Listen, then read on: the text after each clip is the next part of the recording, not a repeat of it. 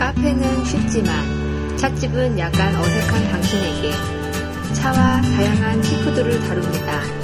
라디오 디퓨전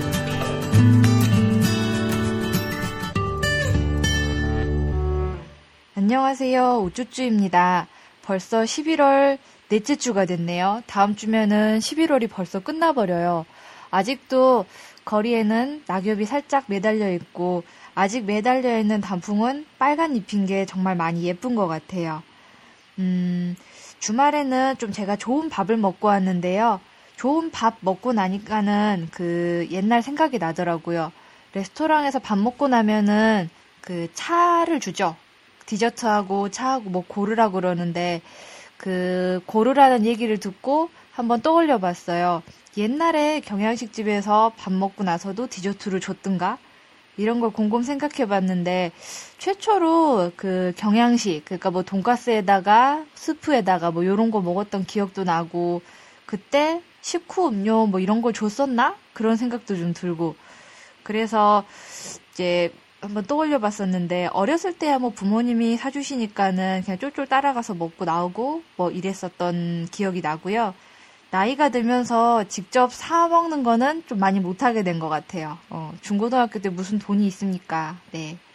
그래서 이제 취직하고 나서 약간 어색한 분들하고 밥 먹어야 될 때, 그때 레스토랑을 간간히 갔던 기억이 나요.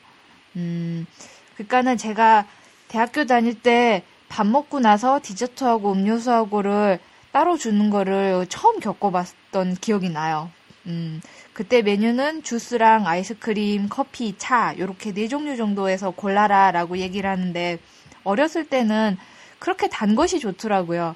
밥 먹고 나서 아이스크림이 있다고 그러면은 거의 100% 확률로 아이스크림 달라 그래서 먹었던 기억이 나요.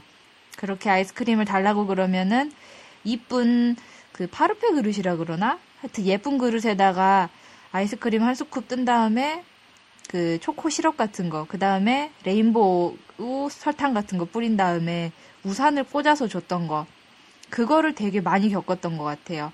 음. 직장 생활 할 때도 그렇게 그 밥 먹고 나서 이렇게 우산 꽂은 아이스크림, 요거를 참 많이 먹었던 기억이 납니다. 그리고 보통 밥 먹고 나서 차를 마신다고 그러잖아요. 그러니까 밥 먹는 자리에서는 밥만 딱 먹고 자리 옮겨가지고 차 마시러 자리 옮기고 그러는데 그 커서 보니까는 레스토랑이 참 편리한 것 같아요. 밥을 다 먹고 거기서 차도 따로 주니까 밥 다 먹고 거기서 하고 싶은 이야기도 하고 편리하게 나올 수 있다는 점 그런 게 참 좋은 것 같아요. 보통 밥 다 먹고 디저트로 뭐 차를 주는데 이런 데는 시끌시끌하지 않고 뭐 밥 먹는 사람들은 밥 조심히 먹고 디저트 먹으면서 얘기할 사람들은 한정없이 또 얘기하고 아니면은 아예 차만 마시러 오시는 분들도 계시던 것 같고 그런 곳이 레스토랑 아닌가 하는 생각이 들어요. 음. 그래서 또 한번 쭉 떠올려 봤어요. 어, 차를 마신다고 하면은 밥 먹고 나서 늘 차만 마셨을 텐데 그렇게 차를 많이 안 시키게 되더라고요. 밥 다 먹고 나서 디저트 고르라 그러면은 차보다는 커피를 골랐었어요. 왜 그랬냐면은 그 주는 차들이 뭐랄까 좀 수상한 느낌이 들었거든요. 왜냐면은 밥 먹고 나서 그 밥값에 준하는 차들도 되게 많은데 후식으로 나오는 차 품질이 뭐 얼마나 좋겠어. 요런 생각을 했던 것 같아요. 예. 네. 음, 그니까 되게 많이 봤던 게 라벨에 아무것도 안 써져 있다거나 생전 처음 보는 라벨. 좀 수상한 라벨이죠. 요거 차, 차로 마셔도 괜찮을까? 좀 의심스럽기도 하고, 걱정스럽기도 하고, 이래가지고, 차를 안 시켜 먹었었어요. 차가 좀 뭔가 특별한 것 같아서 마셨다가 너무 품질이 안 좋은 차를 주는 바람에, 오히려 차에 대한 그, 뭐랄까, 접근성이라든지, 인상이 경험이 별로 안 좋으니까 안 좋게 남아버리게 되는 가장 큰 이유가 이렇게 식당이나 레스토랑 같은 데서 밥 먹고 나서 주는 차의 품질이 좋지 않기 때문은 아닌가. 요런 생각이 들더라고요. 그나마 좀 좋은 기억으로 남을 수 있는 가능성을 주는 게 그 립톤 옐로라벨 티백 주는 데들인데요. 이 차 우리는 방법에 대해서 딱히 그 서빙해 주시는 분이 설명을 안 해주잖아요. 그리고 티백 하나를 찻잔에다가 퐁당 담궈가지고 주니까 그 뭐 특별히 생각 없, 안 해본 분들은 그 자리에서 그대로 티백을 계속 담궈놓고 마시는데 홍차는 그러면은 정말 떨떠름하고 맛없는 그걸 마시게 되잖아요. 잠깐 담궜다가 꺼내서 빼놓고 그냥 그렇게 쭉쭉 마시면 되는데 그걸 못하니까는 오히려 안 좋은 인상이 남아버린 게 아닌가 이런 생각도 좀 들더라고요. 음. 뭐 그래도 그렇게 차를 경험해 보신 분들 중에도 이게 마음에 드는 차다. 뭐 이렇게 생각하셨던 분이 있을지도 모르겠어요. 근데 그러니까 내 입맛에 맞는 차가 보통 좋은 차라고 가르쳐 주시고 또 그런 걸 맛있게 느끼시는 분들도 내 나름대로 즐기면 되는 게 또 즐거운 차 생활의 모, 모태가 되는 것 같긴 한데요. 음, 와인 마시는 분들도 같은 이야기를 하세요. 비싸고 고급인 와인을 먹기보다는 내 마음에 맞고 내가 자주 즐길 수 있는 와인을 찾는 게 좋다. 차도 마찬가지라고 생각을 해요.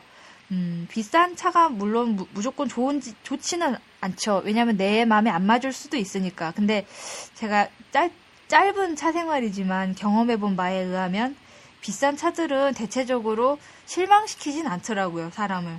음. 근데 또 요거 궁금하지 않으세요? 차들이 비싸다고는 하는데 대체 왜 비싼 건지. 그러니까 별 관심 없는 분들은 차가 비싼 게 브랜드 값이라든지 아니면은 뭐 이름값 하는 것 같다. 요렇게 느끼시는데요. 오늘은 좋은 차들이 왜 좋은 차인지에 대해 아주 간단한 얘기를 하나 나누려고 해요. 저번에 일본 차 녹음할 때 제가 조금 어려운 얘기 해가지고 힘들었는데 다시 들어보니까 별거 없더라고요. 그래서 오늘은 그 차를 따는 방식에 따라서 분류되는 거를 알려드리려고 그래요.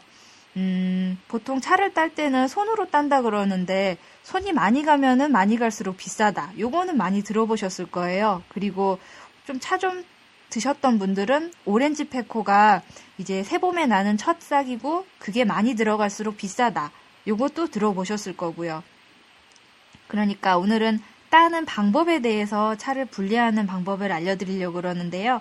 우선 그 orange pekoe하고 pekoe 요거 알려드릴게요. orange pekoe는 그러니까 orange pekoe, flowery orange pekoe, 뭐 그냥 pekoe 뭐 이런 식으로 찻잎을 분리를 하게 되는데요. 그 중국어 백호에서 그 따온 그 차잎 분류 방식이에요. 그럼 백호가 뭐냐 이렇게 궁금해하실 텐데요. 그 봄에 새순이 나는 그 찻잎을 백호라고 불러요. 왜냐면은 찻 잎사귀는 녹색이잖아요. 근데 막 나는 찻 잎사귀들은 뽀얀 솜털을 그 솜털이 묻어 있어요. 그 보통 잎사귀들 보시면은 단단한 잎을 가지고 있는 식물은 새싹이 날 때 뒷면에 하얗게 솜털 같은 게 나거든요. 찻잎도 마찬가지예요. 그렇게 나와 있는 거를 일일이 손으로 떼가지고 재달을 하면은 당연히 비싸겠죠. 그 조그만 찻잎이 나와 있는 시간이 얼마나 될 것이며 양은 또 얼마나 될 것이며 그것만 골라야 되는 사람의 노력은 또 얼마나 많이 들어가겠어요. 그러니까는 그 백호만 가져다가 재다하는 게 비쌀 수밖에 없겠죠. 그리고 이런 백호는 그 중국어로는 白毫라고도 부르고 한국어로는 정아, 끝눈 뭐 이렇게도 부르기도 해요. 한국 차에서는 그리고 외국 그러니까 영국에서는 뭐 flowery orange pekoe, pekoe 뭐 이런 식으로 부르는데 영문 그 약간은 제다 그 차 산업 하시는 분들한테는 그 terminal bud라고도 부른다고 해요. 요거는 제가 조사하다가 최근에 알게 된 단어인데 이렇게 분리를 하는 경우는 아마 공장이나 미국 쪽이 아닐까 싶기도 해요. 음. 그러니까는 일단 배, 백호에 대해서 설명을 드렸고 차를 따는 방법에도 세 가지 종류의 분리가 있어요. 그러니까는 이거는 중국 차에서 일단 차 분류하는 방법이 현상급, 상급, 중급 이렇게 나오는데요. 현상급이라는 게 뭐냐면은 황제한테 바치는 차의 품질이라는 뜻이래요. 그러니까 이거를 영국식으로 하면은 imperial picking이라고 하는데 일단 잎사귀 하나하고 orange pekoe 하나에다가 잎사귀 하나를 같이 따는 방식을 그렇게 imperial picking이라고 불러요. 그리고 한국에서는 그리고 일본에서는 일창 일기 혹은 일아 일엽 이렇게 부르고요. 이게 최고로 비싼 그 제 뭐라 그러나 그 채엽 방식이라고 합니다. 그리고 상급 그 차를 따는 방식은 파인 피킹이라고 그러고요. 뭐 뭐지? 그 백호 이 하나에다가 잎사귀 두 개를 붙여서 떼는 거. 이거를 일창 이기 혹은 일아 이엽 이렇게 불러요. 그러니까는 두 잎사귀를 땄다 이런 뜻이겠죠. 그리고 중급으로 나오는 거를 미디엄 피킹이라고 하는데요. 이거는 쉽죠. 앞에 두 개였으니까 이번에는 어, 잎사귀를 세 개를 따는 거예요. 그러니까는 일아삼엽이라고 부르고 뭐 일창삼기 이렇게도 부른다고 해요.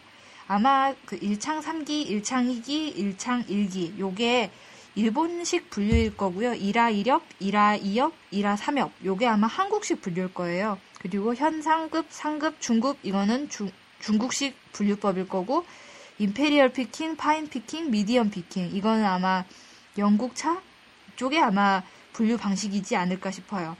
그러니까는 차를 손으로 따서 비싼 게 아니라 이거 가지고도 분류 기준이 생기니까는 비쌀 수밖에 없어지는 거. 뭐 그렇다는 거를 좀 알게 돼서 납득이 됐던 그런 기억이 납니다. 요거 조사해 보면서 그런 걸 좀 깨달았어요. 음. 그러니까 어, 그 근데 또 이 기준을 벗어나는 차들도 있거든요. 그래서 참 복잡하고 어려운 것 같아요.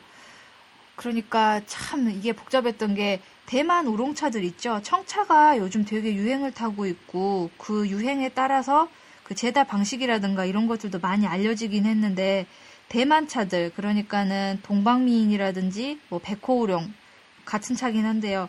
걔들은 똘똘 말려 있어요, 애들이. 우롱차고 청차고 형태가 독특해가지고 인기가 있는데 이런 독특한 청차가 중국에는 없을까요? 당연히 있죠. 근데 제다 방식에 약간 차이가 있는데 대만 차들은 이라 이력으로 따요. 그러니까는 줄기가 조금 섞여 있기도 하고요. 이럴 수밖에 없는 게 대만의 기후적 특성으로 인해서 찻잎이 그 중국의 찻잎들보다는 크게 크지를 못한대요. 그래서 잎이 작으면은 그만큼 맛도 적게 좀 덜 우러나는 부분이 있으니까는 그거를 보완하려고 줄기를 같이 따요. 그런 다음에 제다를 하면은 이게 줄기에서 약간 고소한 맛하고 단맛이 같이 우러나거든요. 차 마시는 분들 중에는 요걸 잔맛이라고 싫어하시기도 한다는데 그 차만의 독특한 제다 방식으로 음, 인기를 끌게 되는 경우도 있는 것 같아요. 그게 대만차의 인기 비결이었다고 또 하기도 하고요. 근데 중국 본토에도 철관음이라는 차가 있어요. 얘도 대만 우롱차처럼 똘똘 말아가지고 제다를 하는데 이거는 아까 말씀드렸던 그 뭐냐 체협 방식하고는 또 독특한 체협 방식을 가진다고 해요. 아예 잎사귀가 하나씩밖에 없어요. 다른 것들은 뭐 1화 1엽, 2엽, 3엽 이게 아니라 아예 잎사귀 하나만 뜯어가지고 재달을 하고 줄기도 없어요. 잎사귀가 크고 충분히 맛이 우러나니까. 그런다고 하는데요. 제가 며칠 전에 그 제 차 같이 마시는 분들하고 모임하면서 이 철관음 차를 제대로 된 걸 한번 마셔봤어요. 보통 자스민 향차라든지 가향차들은 그 독특한 그 가향됐다는 느낌을 좀 많이 받게 되는데 이 철관음에서는 은은한 꽃내라고 그러죠. 그런 게 좀 많이 느껴지더라고요. 차마다 좀 종류가 있긴 했다마는 그 꽃향기밖에 안 느껴졌어요. 대만 우롱차하고 그냥 중국 철관음하고 비교해 보니까는 뭐 물론 그 국가별 차이도 있고 차 종류별로 차이도 있을 테지만 꽃향기만 나고 그 고소한 맛이라든지 현미녹차 같은 그런 맛은 또 안 나더라고요. 참 신기하죠. 같은 청차인데도 이렇게 맛이 다른 거를 경험해보고 하나하나 겪어가는 게 또 차 마시는 재미고 매력인 것 같아요. 그렇게 차를 마셔보고 분류해 가는 것도 재밌는데 차 마시는 분들하고 만나서 이야기 나누는 것도 참 좋은 경험인 것 같아요. 음, 그 저한테 차를 가르쳐 주셨던 선생님하고 다시 만나서 이야기를 나누는데 제가 여러 주변에서 자기 색깔이 강한 사람이라는 소리를 되게 많이 들었어요. 개성이 강한 게 뭐가 나쁘냐, 그렇게 날 기억해주면 좋은 게 아니냐, 그, 여기저기 어디에서나 휩쓸리는 것보다는 그래도 좀 나를 드러내는 거? 모르겠어요. 딱히 그러지 않았는데도 너무 눈에 띄어버려가지고 미움받는 경우라든가 이런 게 많아서 되게 부침이 많았는데, 음, 자기 색깔이 강한 게 나이가 들어가면서 많은 사람을 만나면은 그분들하고 함께 있으면서도 자신을 지키는 법을 배우게 된대요. 그런 이야기를 너무 조심스럽게 조분조분 꺼내주셔가지고 일순간 반성이 되더라고요. 개성이 강한 것도 좋지만 그 개성을 많은 사람들이 있는 데서 부담스럽지 않게 잘 어울리는 가운데서 자기를 지키는 법. 이런 이야기를 해주셔가지고 되게 반성도 많이 되고 이렇게 변해가려면은 또 많은 사람을 만나봐야 되겠구나. 이런 이야기 나눴던 게 또 기억이 나요. 음. 오늘 참 여러 가지 이야기를 정신없이 좀 빠르게 했는데요. 어, 다시 들어보면 이게 무슨 말인가 싶은 얘기들도 있을 것 같아요. 하여튼 오늘 나눴던 이야기는 음, 식후 음료로서 제가 차를 접하게 된 이야기하고 체협 방식에 따라서 차를 분리하는 방법 그리고 어, 철관음하고 대만 우롱차 이야기 그리고 티타임에서 좀 자기를 반성하게 된 이야기들을 좀 이럭저럭 섞어봤고요. 다음번에도 또 영양가 있고 재밌는 이야기를 나눌 수 있도록 열심히 살도록 하겠습니다. 네, 언제나 참 청취해주셔서 감사합니다. 다음에 뵐게요. 감사합니다.